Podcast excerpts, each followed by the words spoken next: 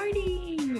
All right, welcome in, guys. This is going to be something that I'm going to do a little bit different from other shows that I've done in the past. Well, I guess not really other shows I've done in the past, because I've always, you know, had video alongside, you know, whether it's radio or live streaming or whatnot. I've always had, not always, but, you know, for the past few years, I've had a video element to the shows that I have created. And since this is the second episode of The Scouting Report, my brand new podcast brought to you by bonjourwithblythe.com. You can check out all episodes on that website, which used to be the Guys Girl Show, used to be Helmets and Heels. Now it is Bonjour with Blythe, because life is all about pivoting and making transitions, and that's what we're doing here with this show. Hope to provide the audience with some business and marketing skill sets to navigate that, you know, the wins and losses of the entrepreneurial experience. And with that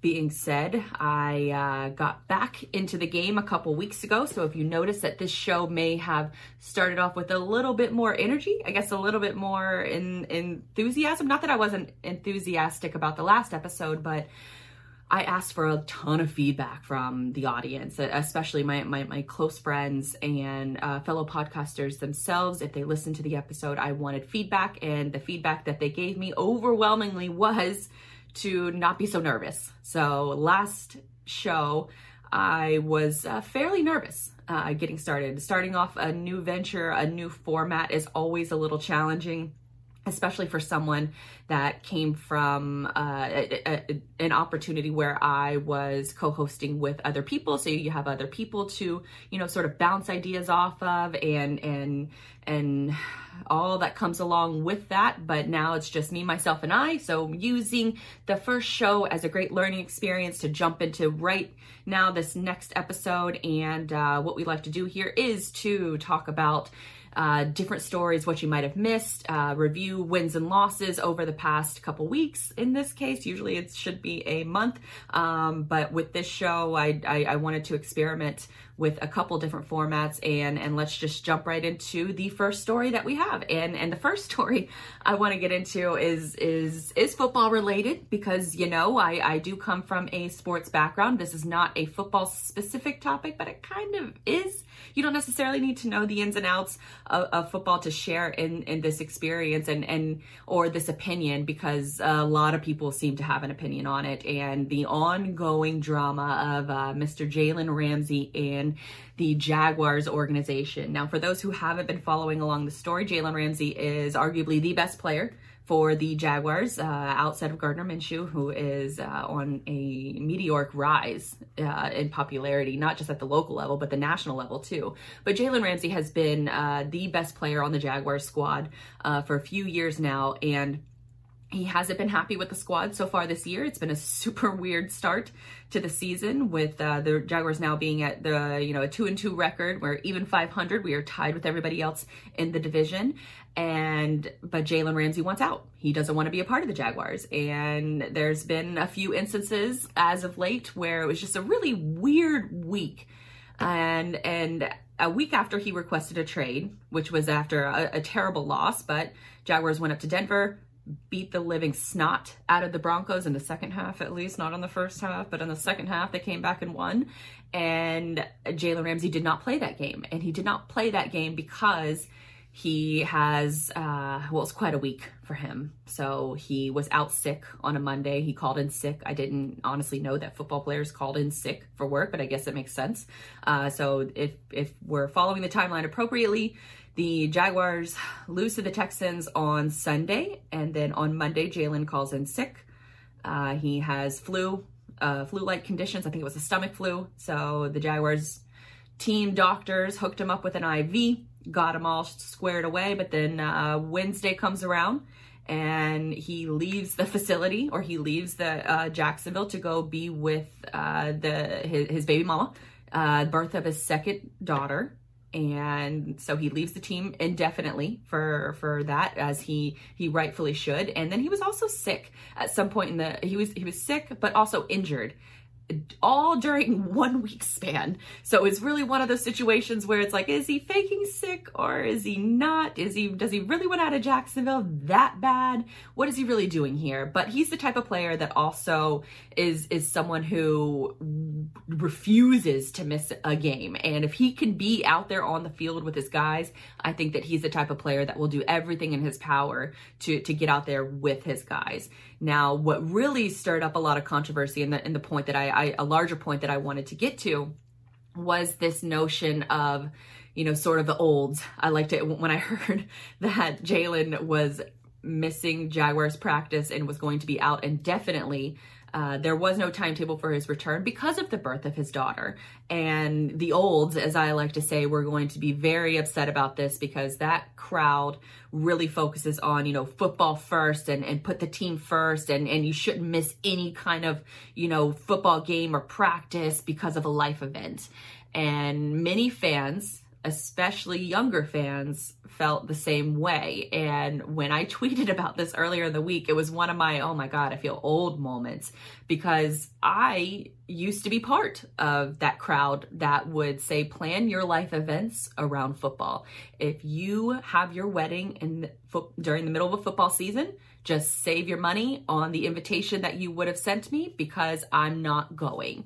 Or if you have a baby shower, or if you're, you know, I think I even wrote a blog article about this 10 years ago that said, you know, if you're pregnant and you're going to give birth during football season, you should just schedule a C-section around the game.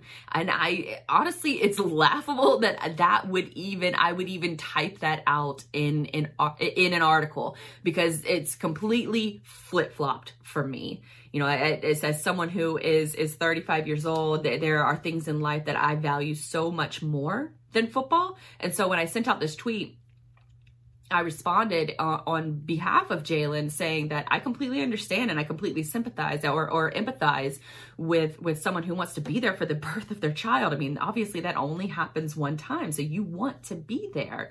And for me, in my personal situation, I have missed important events. One event in particular is I have a close girlfriend who got married, and she got married on a Saturday night, as most couples do. And since this was a few years ago, and I was working during the season at that time, and I had to, you know, be downtown covering the Jaguars first thing in the morning. Our show started at 8 a.m. and we were on from 8 to 10 a.m. So the logistics of me going to a wedding that was also located a few hours away, the logistics of me going to a wedding that night, knowing how much they party, and then driving back to be bright and chipper and have, you know, great enthusiasm, as hopefully I have for this show, but to have that sort of great enthusiasm first thing in the morning, you can't really do it when you go out the night before. So I chose to skip her wedding and to work and go to the game instead.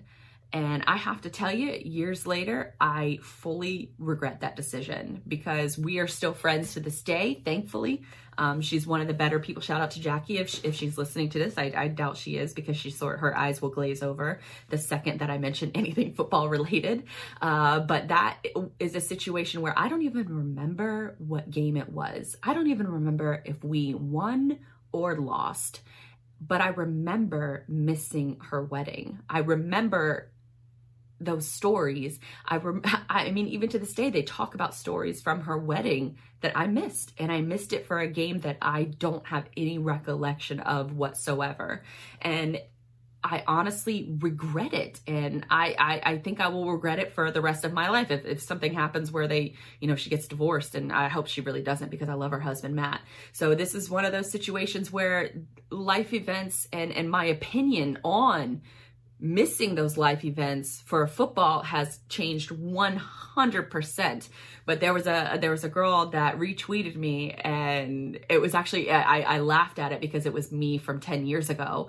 And she said that she would miss her own wedding for a football game, and for a UCF game in particular. So Well, I know that this girl is smart enough to not plan her wedding and be considerate enough to not plan her wedding during football season. It was one of those moments where I had to take a step back and say to myself, wow, this is one of my first, like, I'm old moments, because I'm actually choosing something that is more meaningful than the temporary enthusiasm of having a good football team. And as a Jaguars fan, I don't really know what that is like, to have a football team that is really good year in and year out. I have 2017 and possibly this season. We'll see how this season turns out. But I think that it sort of just, maybe it's because I worked in sports and I went from being a fan to working in sports and then to now being a fan again. I've had that rare opportunity to sort of peek behind the curtain a little bit and see how the sausage is made. And the NFL and sports in general is run just like any other business. They are meant to capitalize on dollars. They know that as far as the hardcore fans are concerned, they got you for every season, every single game. They have your attention. But what they don't get is that casual fan attention. So you have situations where teams are rewarding, I'm not going to say any names, but certain teams, especially at the local level, will reward those new fans, those casual fans, and they won't necessarily reward the diehard fans that have been there day in and day out through the losing 2-win seasons to, you know, AFC championship games. So they won't necessarily give you, the team itself won't necessarily give you that time and attention. So if you're going to choose the team over people that are really important to you, then maybe you should reconsider that, and maybe you should reconsider your priorities. But I also think it probably has to do a little bit with an age thing, that as you get older, you start to appreciate those moments and those times that can't be replaced, especially if it's for a freaking game. And I almost cursed there, but I caught myself. So my grandmother should be really happy about that. But I think that this goes for a lot of things in life, that where you choose to spend your attention, when you say yes to one thing, you're saying no to something else. And that goes for a variety of things in life, whether it's a football game, whether it's a networking event. When you say yes to one thing, you're saying no to something else. And a lot of those times it has to do with, you know, peer pressure and to going to social events instead of staying home and working on that paper, or staying home and you know, working on a YouTube video, for example, instead of going out, you know, to happy hour with your friends. When you say yes to one thing, you're saying no to something else. And now going into our next segment, I like to call it While You Were Distracted. And this is this segment, I like to use those bigger stories that have a bigger focus, but need to have a way to drill down on them, and in a way that's easily digestible in our short attention span life, I guess is, yeah, I'm butchering this open, but just bear with me here, because there were some numbers that were recently released. It's called the Top 5 for money-making podcast categories.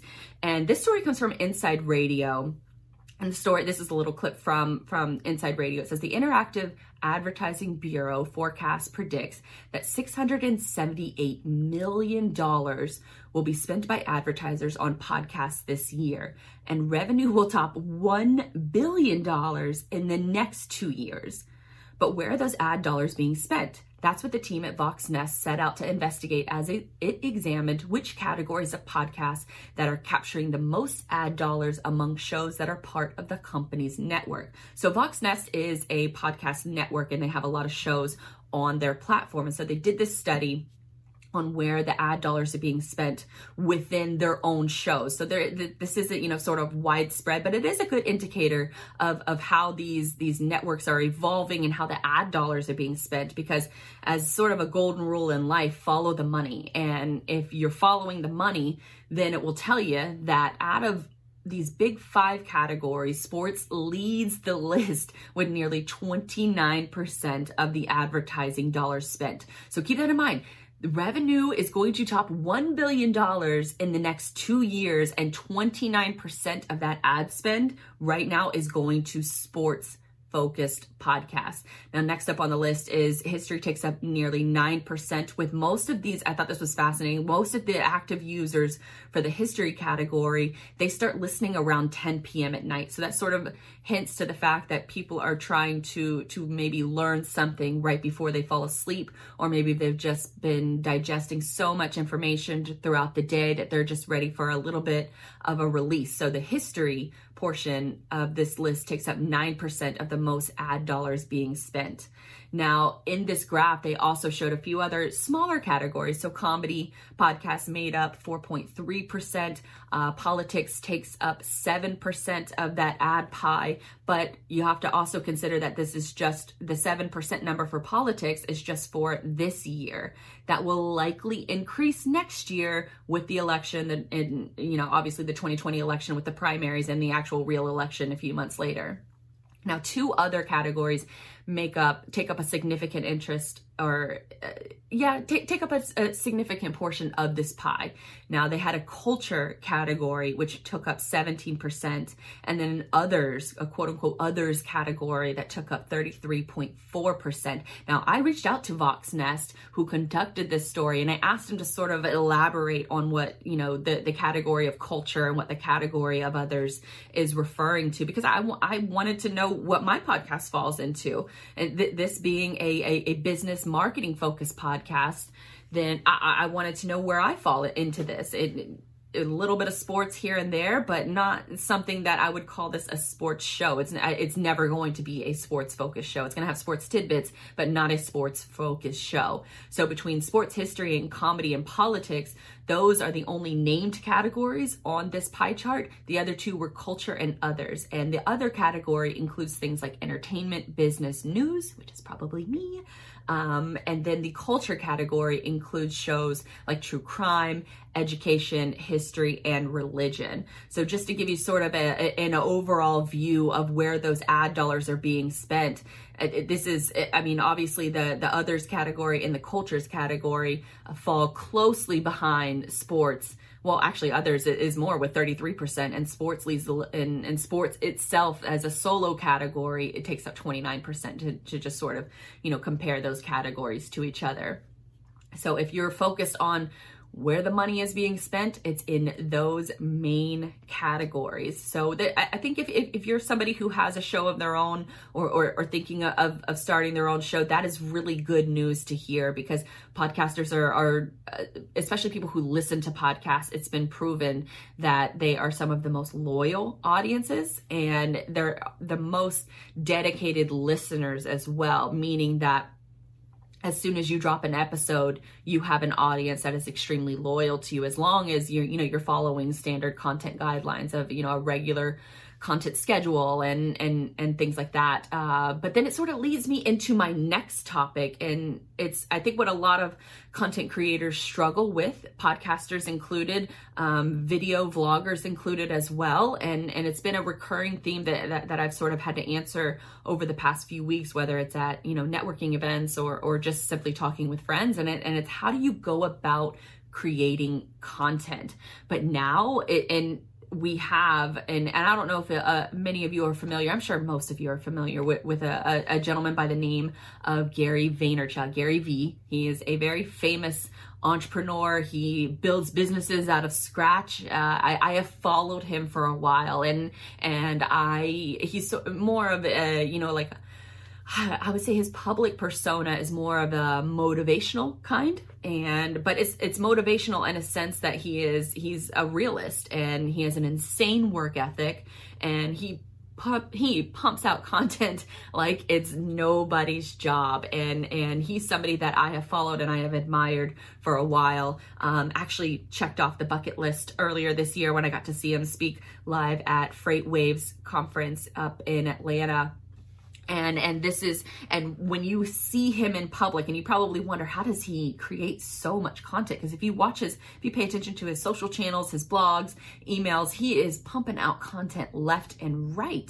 But I think so many of us struggle with what to create, when to create it, and how to create it. So I'm going to play a little clip from a video that was just released by the Gary V team titled How We Created 7 Million Extra Views. And it goes back to the idea of documenting and repurposing content.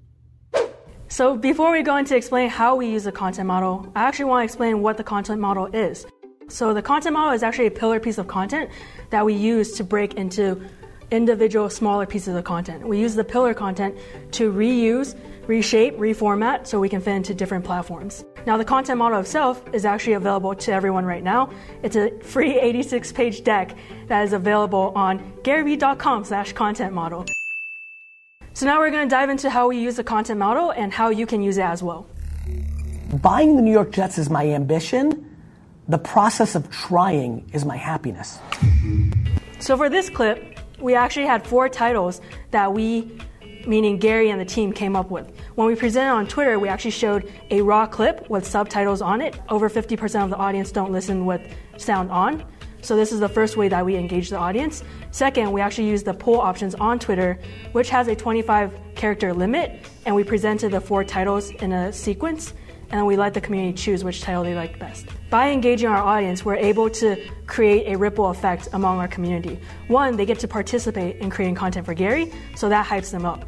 2, we give them early exposure to the piece of content. So when the full thing comes out, which is the full pillar content, people will feel more excited and more familiar with that piece of content. And 3, it helps our audience feel special because this is actually an exclusive piece of content that we haven't shown to anyone else. Now, if that isn't, you know, the best advice, probably not, I don't want to say the best advice, but it is really, it's damn good advice on, and it's so practical too. I mean, they talk about in that clip about documenting. So creating a podcast, creating a vlog, and that is considered your long form content. But then you take that clip and then you create something else out of it. So you're repurposing that content into an article, into a meme, into quotes, images. And then you use all of that content to distribute the end goal, the end CTA, and or the call to action. And it's LinkedIn, it's Facebook, it's Instagram, it's email. You're using those as a end goal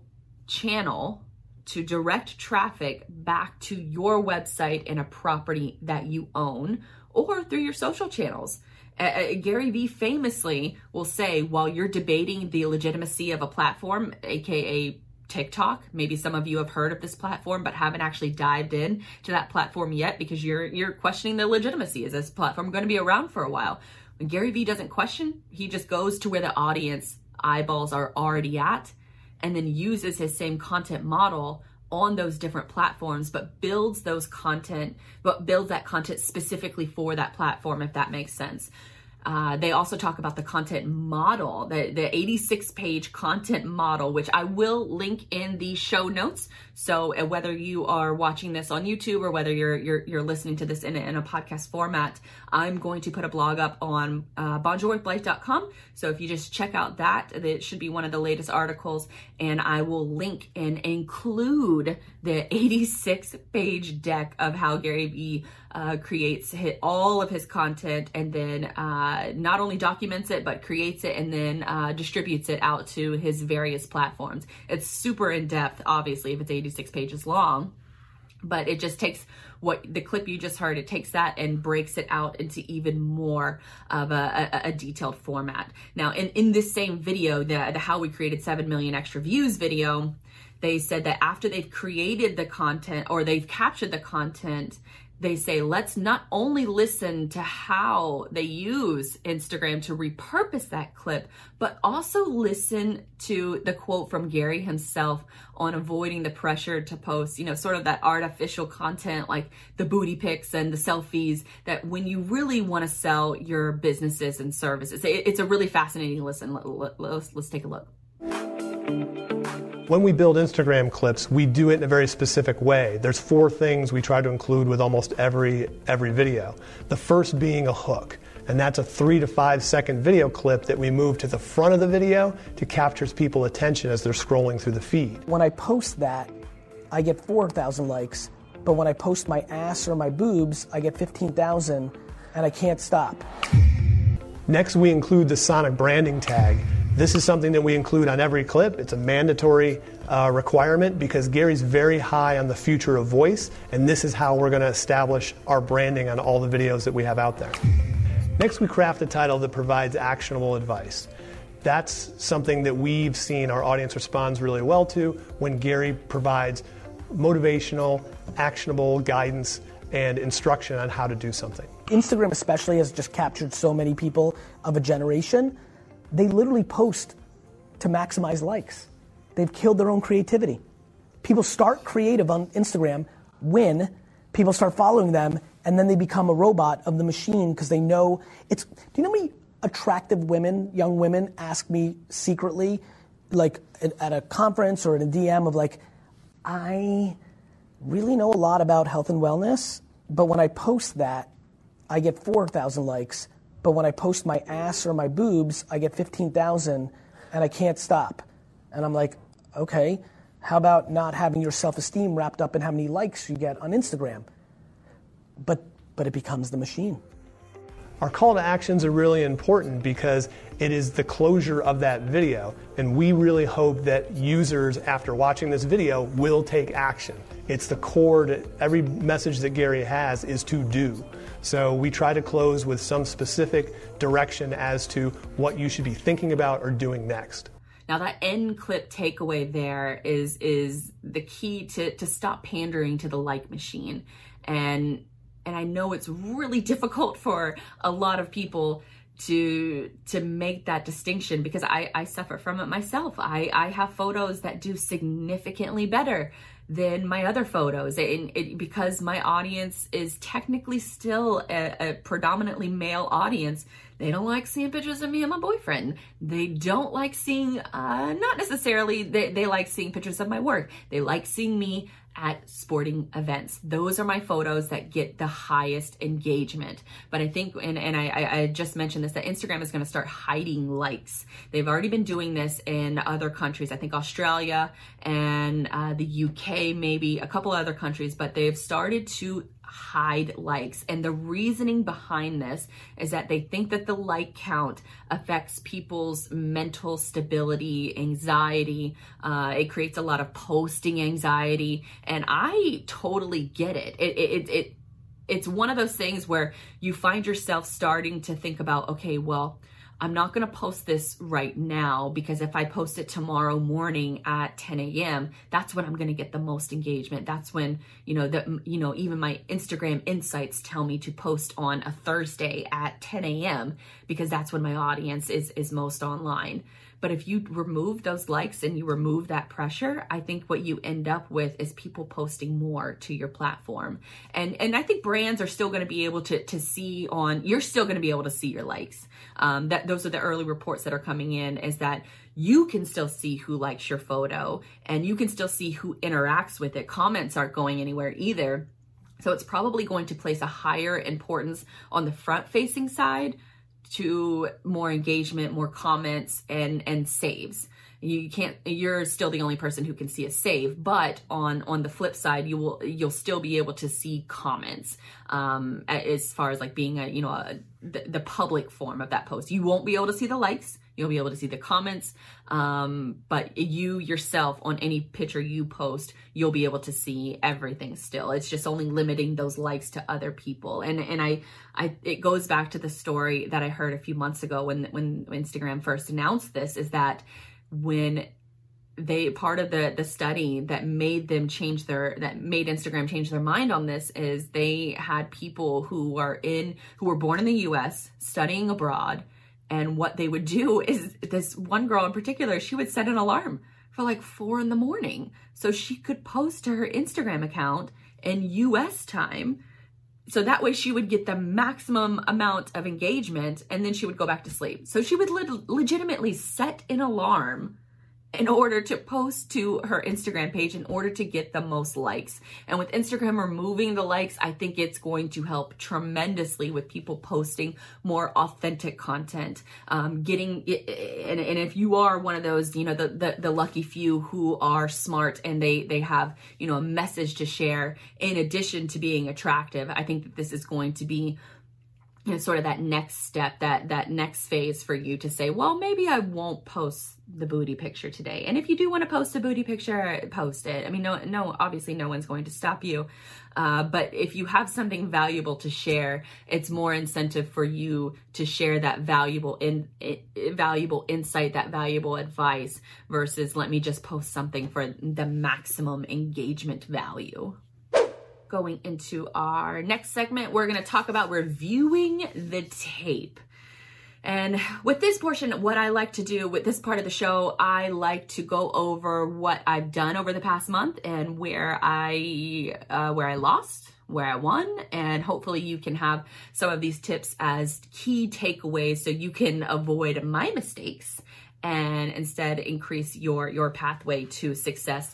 But this is a safe place here, safe space, and I like to share my learning experiences. So I would say one of my first learning experiences, and I would say this is a loss and a win, both at the same time, because I went into this earlier in the show, that my first show solo hosting, I was very nervous, and I know that you could tell in my voice. Hopefully, you know, this time around, I sound a little bit more lively. I sound a little bit more like myself. And I mean, I feel like myself with this show too. And I feel like I got there with the last show. But this was the first time in a long time that I was like, oh my God, today I get to put together a show plan. I get to put together show notes, because back when I did a Tuesday night radio show, my whole Monday was filled with just finding cool stories and, you know, what my unique angle would be on these cool stories, what I think my co-hosts would say about them, and, you know, my counterpoint to what I think they would say. So it was one of those situations where today I sat down on the computer, well, actually yesterday, I sat down on the computer to start mapping out what the show plan was going to be. And I was excited. And it was one of those things where it's like, yeah, I'm going to record another show. And I honestly, I take a great pride in putting together a good show, and, you know, all the links that are needed to turn, because my sort of content process is that I record the long form content, but I take the show notes first. So I do my research, I read everything, I save the interesting stories. And then from there, I would say probably my biggest challenge is to figure out how to cut the show down. Because honestly, I want to talk about 40 different things. And I think this also comes with just not maybe doing shows for a while. So this is one of those things where I'm like, I just want to talk about everything and I have an opinion on everything. But for my sake and your sake, I try to cut it down into that I would say my biggest challenge and probably my biggest L right now is to cut out the topics that probably don't make sense for the overall theme of the show. So I did take out a couple stories that I wanted to include, but maybe I'll include them in the future. But that, I would say, putting together show notes is something that was a really big win for me this week, after I think I took a little bit of an L on my first show, just because, you know, I'm still feeling this out. It's a new thing for me, but I'm hoping with every show and with your guys' help, I can get a little bit better. I can make it more interactive. You heard some audio clips earlier. So I'm hoping that will help break up hearing my voice over and over again for, you know, 30, 45 minutes. So thank you guys for hanging with me on the first one. That was definitely a big learning experience. But it was also a learning experience because I posted that show the night before we had our third quarter podcasters meetup here in the North Florida area. And we had close to 50 people show up for this meeting. And I'll have a full video recap and takeaways for that in a separate show that'll be posted up on bonjourwithlife.com. But I just want to give a quick shout out to the Buzzsprout team for hosting us, because I consider that meetup a big, big win for us. It was it was one of those situations where we had podcasters that have been with us since since the very first meetup when it's just in, you know, like a local dive bar. And here we are at the beautiful offices of Buzzsprout, which if you don't have a podcast host or you're looking for an host, or if you're looking to transfer, they're not paying me to say this, but you should absolutely go and check them out, buzzsprout.com, because I have been with them for years. I love that you can push out all your show to all of these different platforms, Spotify, iHeart, Stitcher, iTunes, of course, Google Play Studio, basically any kind of podcast reader that's out there, Buzzsprout will point your show to those different platforms. And then it's really affordable plans. And they also have some really cool things in the works. One of which is it's a better advertising experience, because with, you know, the numbers that I mentioned earlier in the show about how many ad dollars are being spent, the majority, I would say close to 50% from that study of those ad dollars that are being spent, they're being spent on those annoying ads that are auto injected into a podcast. So if you ever notice, if you're just in the middle of your, you know, you've set up a good groove, you got a nice podcast on, and then all of a sudden like a Geico ad comes on, and it's like, what the hell? I'm trying to enjoy a show, and then all of a sudden an ad comes in and slaps you out of nowhere. It's a bad listener experience, I should say. And those ads don't perform well for your, it's annoying to your audience. I think it's lazy. I can't stand them. I think it's a terrible listening experience. So, but Buzzsprout, going back to my original point, Buzzsprout is working on a program that they're going to be releasing soon that will be able to connect podcasters with advertisers so that they can do what's called a live read. And a live read is one of those advertisements where I could be talking, you know, just as normally right now. And then at the end of this segment, what I would do is, hey, I want to tell you a little bit about this mattress company. You know, it's mattress company and Geico are probably the most commercials that I hear on a regular basis. But if you're doing a live read, that's a situation where you can broker a deal with an advertiser that makes the most sense for you, makes the most sense for your show, and it doesn't annoy your listener, and it's more likely it has a better conversion rate. So Buzzsprout is taking steps in those directions where they're putting the podcaster and the content creator first, and when you put the creator first, especially the creators that put their audience first, then the advertisers that will follow those shows and those people make for a better user experience all around. It's more, the ad dollars are spent more wisely. The user isn't annoyed and immediately switches to the next podcast because they're tired of your stupid commercial. It's one of those situations where it's a better situation for all parties involved. So Buzzsprout as a whole is a great company as if you're looking for a hosting provider. But we had our meetup there, and it was really cool to see all of the shows, especially at the local level. I didn't know so many podcasters were known in Jacksonville, but it's really cool to see and to network. So I would, if you're not located in the Jacksonville area, I would see about, you know, finding a local group in your area, because it really is one of those situations where a lot of the times as content creators, especially as podcasters, we're sort of we feel like we're on an island by ourselves, and we're doing a show by ourselves. But when you can meet up with other like-minded people who are facing the same challenges and want to have the same aspirations as you do, it's really it's almost like a creative kick in the ass that you need. It was definitely for me, because I pushed to release my first episode the night before, and I think I needed that event in order to push me to make that episode, because without that event, I'm not putting out my first episode a couple weeks ago, and then I'm not sitting right here and making my second episode that's just, you know, a little bit better. And it's a little bit better because I got to meet up with other like-minded people. Another situation where I would consider this a win, but it could have been a big loss. Now, this HiveCon, HiveCon is, if you listen to the last show, it's a group of local content creators slash influencers who are primarily focused on, I would say, Instagram. And what they did with this event is they had brands come together, people who worked at marketing agencies, and some of the top content creators in the North Florida area. They all came together. I would say there was probably about 50 of us that were there, but I was invited to speak. But I thought this was going to be a situation where I was speaking in front, you know, holding a mic, speaking in front of, you know, seated people, a traditional speech, you know. So I prepped all weekend for this speech, and then I show up, and it's pretty clear that that's not going to be, you know, the lay of the land for this particular event. And I almost had like a mild panic attack because I practiced this speech all weekend. I wrote the speech the week before. I was missing a Jaguar game for this event. So it was one of those things like, this better be worth it. And for that situation in particular, what I learned is sometimes you just got to wing it. And because when I showed up and it was obvious that there wasn't going to be a ton of people in my little, I guess, speech, I would call it a breakaway session.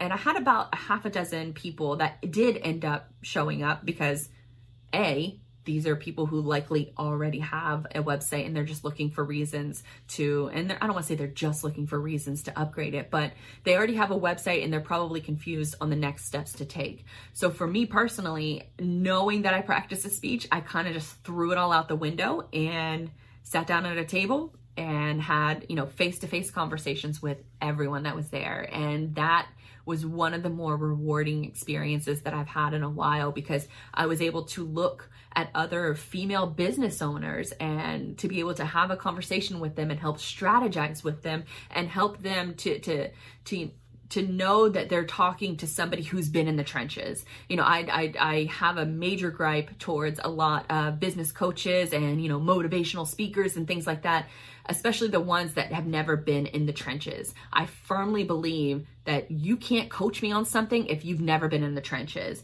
Don't sell me some kind of guide, some kind of e-course if you haven't done it yourself. And so for me to flip the script and be able to look at somebody else and tell them, this is how I did it, and this is how you can do it too, or this is how I would do it if I was you. That was such a rewarding experience because I didn't even need the damn notes. I didn't need a speech for that to have a consultation essentially with these six women that joined me. So I think it's sort of it goes back to a lesson learned and you know, the show notes that I mentioned earlier, that you can prepare until your eyes bleed, but sometimes you gotta be able to wing it. But the fact that you prepared that much is going to show in the tape. Now going into the next segment, these scouting reports, and the scouting report is another segment. And it's supposed to not be a sports podcast, but if you notice that all of my segments are really sports themed, so I gotta, you know, inject a little personality here and there. But a few different notes of where I've been and where I'm going. The past couple weeks I've been lucky enough to do a couple different podcast interviews. One of them was on the Logistics of Logistics podcast, and I'll have blog posts for both of those interviews dropping soon, but they will be dropping on my digitaldispatch.io website. That is my trucking and transportation focused website.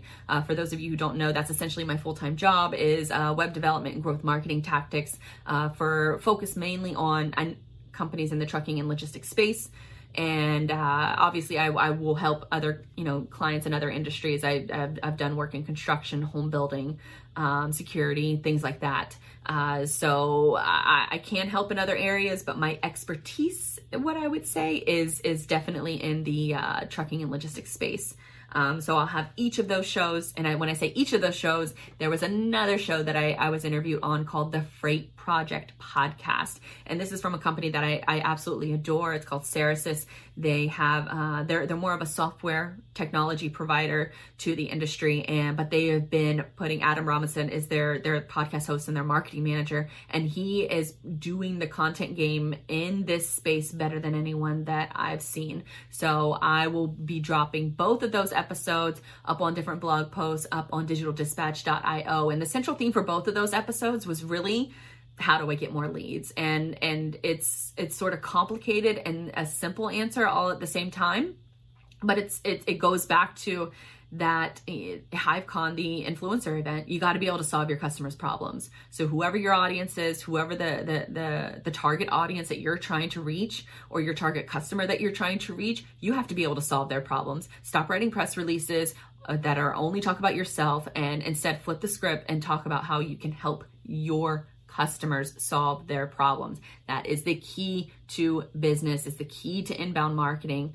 But I would say that is one of the bigger takeaways from both of those interviews is the main question is, how do I get more leads? Solve your customers' problems. That's how you get more leads, whether it's through content, whether it's through conversation, which is probably should play off of both. It's one of those situations where if you solve your customers' problems first, then the rest of the details and the minor details work themselves out. What's coming up next? I would say, I mentioned on the last show that I am going to be working on further developing my e-commerce plan. Right now I have a store that was added to my website, but it's more on the client-facing side. It's not on the public-facing side yet. I am planning to open that up to the public right before the holidays, because I want to make sure that I have, a good strategy in place to be able to not only present that content, but to be able to follow up with any potential orders that come through on that platform, especially with, holiday shopping season coming up. I highly doubt that people are going to want to purchase a website product, but maybe that's a good investment. If you have a son or daughter and they have a colleague or a spouse or something, and they want to pursue a business, an e-commerce business in particular, or start their own brand. A website could be a very good Christmas present, if I do say so myself.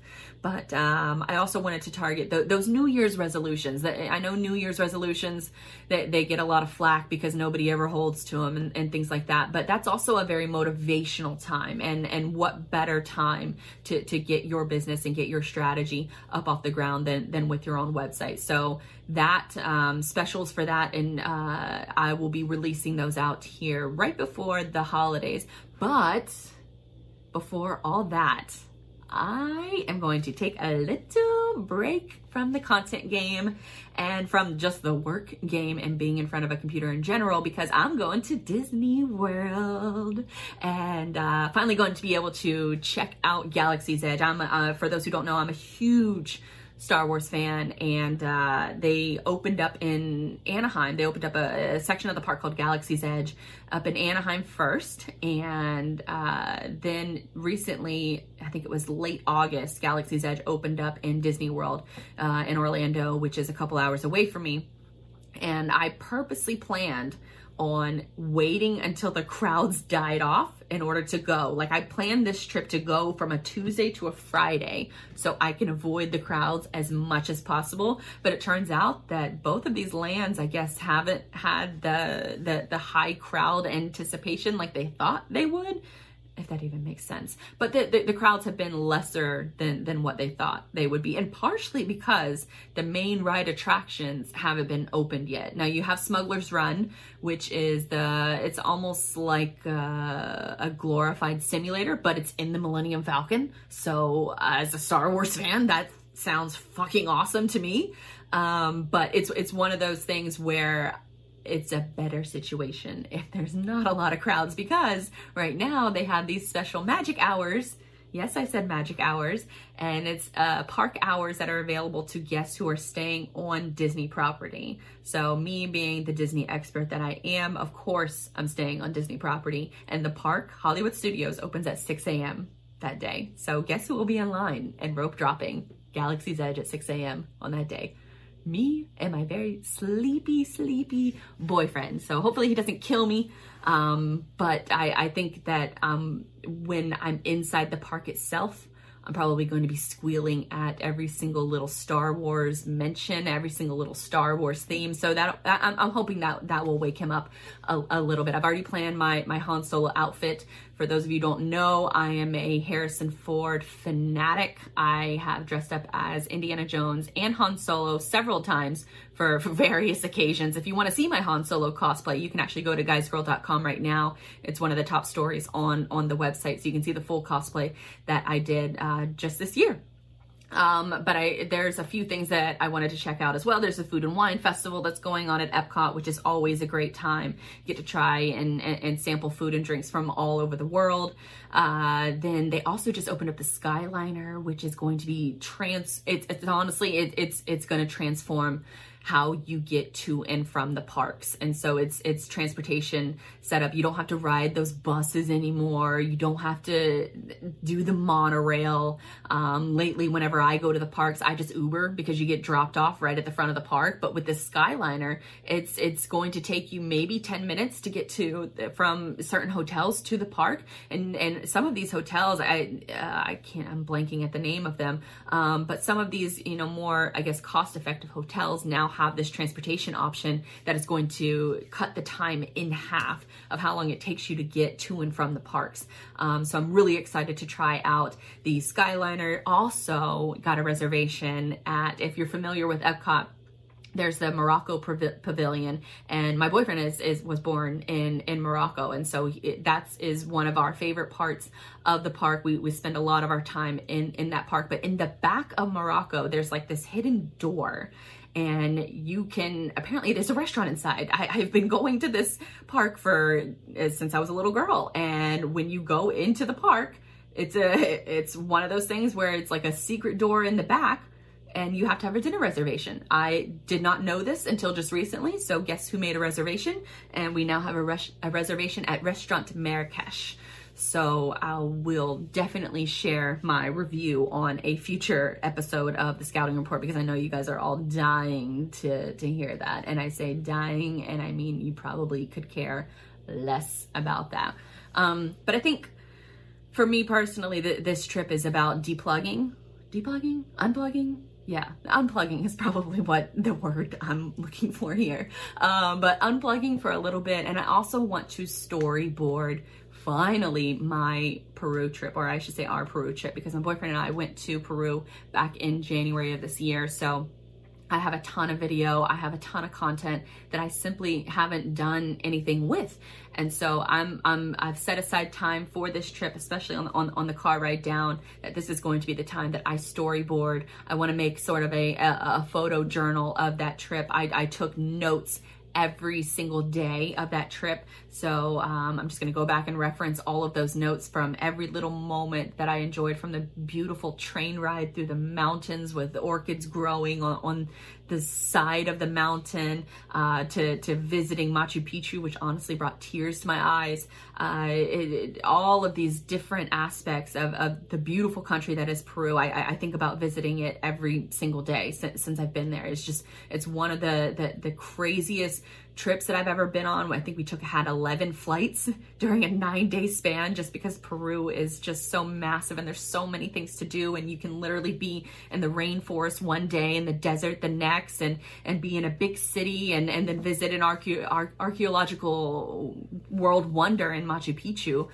They're all within the same trip. So it's long overdue that I share that story. So I'm looking forward to storyboarding that on the way down, because making content like this, making content like a Peru storyboard, that is really something that I love to do, and I consider more of a side hustle in addition to the work, the web design and growth marketing work that I do. Now, capping off the end of the show, audience questions. And as a reminder, and as you may have heard in the last episode, I want to hear from you. I want to know your website, your marketing questions, or even just entrepreneurial business questions. I want to know what questions you have, and then I will answer them live on the show. So if you follow me on social media, especially on Twitter, because that's probably where I'm most active, Instagram a little less active, but still active there too. You can follow me at Blythe Brum, or you can submit a question on my website, bonjourwithblythe.com. And we got a couple questions this week. First up, we have from Lurk City, and he says, he asks, what are your go-to WordPress themes? Now, for me, I like to go through a company called Elegant Themes because they have a tool called the Divi Builder. And the Divi Builder is essentially a fancy Microsoft Word, or not a Microsoft Word, a fancy Microsoft PowerPoint, I should say. And it has a drag and drop editor, and they just have so many features and functionality where you don't have to be a web designer in order to use their platform. A lot of their themes are built directly into the Divi Builder. They have templates and a template library with, I think it's more than 140 different page layouts, all of which you can add to your site, all of which they're free. Well, not technically free. I mean, once you pay for your Elegant theme, then you're getting the Divi Builder and then you have access to it. But a theme will run you maybe 15 to 20 bucks, one time purchase. And then after that, you can just use that for, you have access to the Divi Builder, and they're constantly adding new content in there, and they're just overall functionality. So I would highly suggest to go with Elegant Themes and use the Divi Builder, because they're one of those with a lot of, I would say, their competitors. Visual Builder is another one that I've used in the past. I didn't like that one as much. Divi Builder has a much more of a friendlier user experience, I should say, for somebody like me. If you go to the bonjourwithblythe.com website, if you check out the podcast page, I just redid that page based off of a template that was in the Divi library. So I selected it, loaded it up on my website, made the tweaks where I see fit. And the best thing about it is that not a lot of website editing used to be on the back end. So you're looking at code and you're not exactly sure how it looks on the front end. The cool thing about Divi is that they have a front end builder. And so that way you can edit, the size of the font, you can edit the text that's on the page, and you can do it and know how it's going to look instantly on your website. So if you need a go-to, WordPress themes, start with Elegant Themes, use a Divi Builder, and I promise you're not going to regret it. Now, the next question comes from Brian, who writes for a site called Big Cat Country. He says, what would you say are the most important core technical competencies for digital marketing? And he adds in some context. Someone completely new to the field, should I be proficient in certain applications, knowledge of any programming, scripting languages? Thanks, Blythe. Hope this isn't too broad. No problem, Brian, because I think that from a digital marketing perspective, the technical skills that you need to know is Google Analytics, because you need to know how your traffic is interacting with the website and then how you can make changes to that traffic. Now, Google Analytics is sort of famous for sending you a ton of data that isn't necessarily actionable all the time. So for me personally, I love using a tool called Google Data Studio or another tool called Ariba Analytics. And both of these platforms offer more of a simplified view of the Google Analytics data. And Google Data Studio can get really complex, but it doesn't have to be. So it's one of those tools that you sort of, there is a little bit of a learning curve, but I would say knowing inbound marketing practices and methodology, knowing how to get visitors to your site without, doing spammy things, and then knowing how that traffic is interacting with your site is key to digital marketing. But as far as applications, programming, scripting languages, things like that, I know JavaScript and CSS are huge with what I work with, but JavaScript and compressing that JavaScript, there isn't really a way that you can compress JavaScript, because a lot of Java is tools like Google Analytics, Tag Manager, AdSense, even like retargeting ads, things like that. That's all programmed through Java. And it's also one of the biggest hangups for a lot of websites and what makes them a little bit slower. So if you're looking for languages to focus on, I would probably suggest both of those two things. But working with WordPress and working with the people that I do, I farm a lot of that work out, because you can honestly find so many developers that are proficient in those languages that I don't even really mess around with the I know a little bit still, but not as much as I used to know, working in it day in and day out.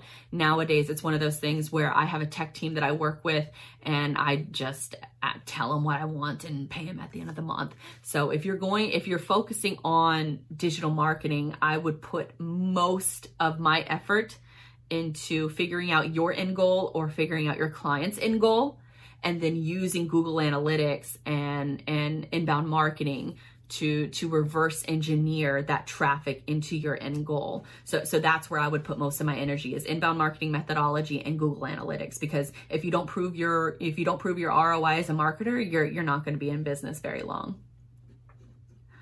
So that is it for this week's show. I want to thank you guys so much for checking it out. If you want more episodes from me, you can check me out on YouTube. Just search for Blythe Brum on YouTube, on Instagram, on Twitter. Interact with me, ask me a question, and I will do my best to get them answered on the next show. Until then, you can check out more of my work at bonjourwithblythe.com. Thank you guys again, and I hope you have a great week.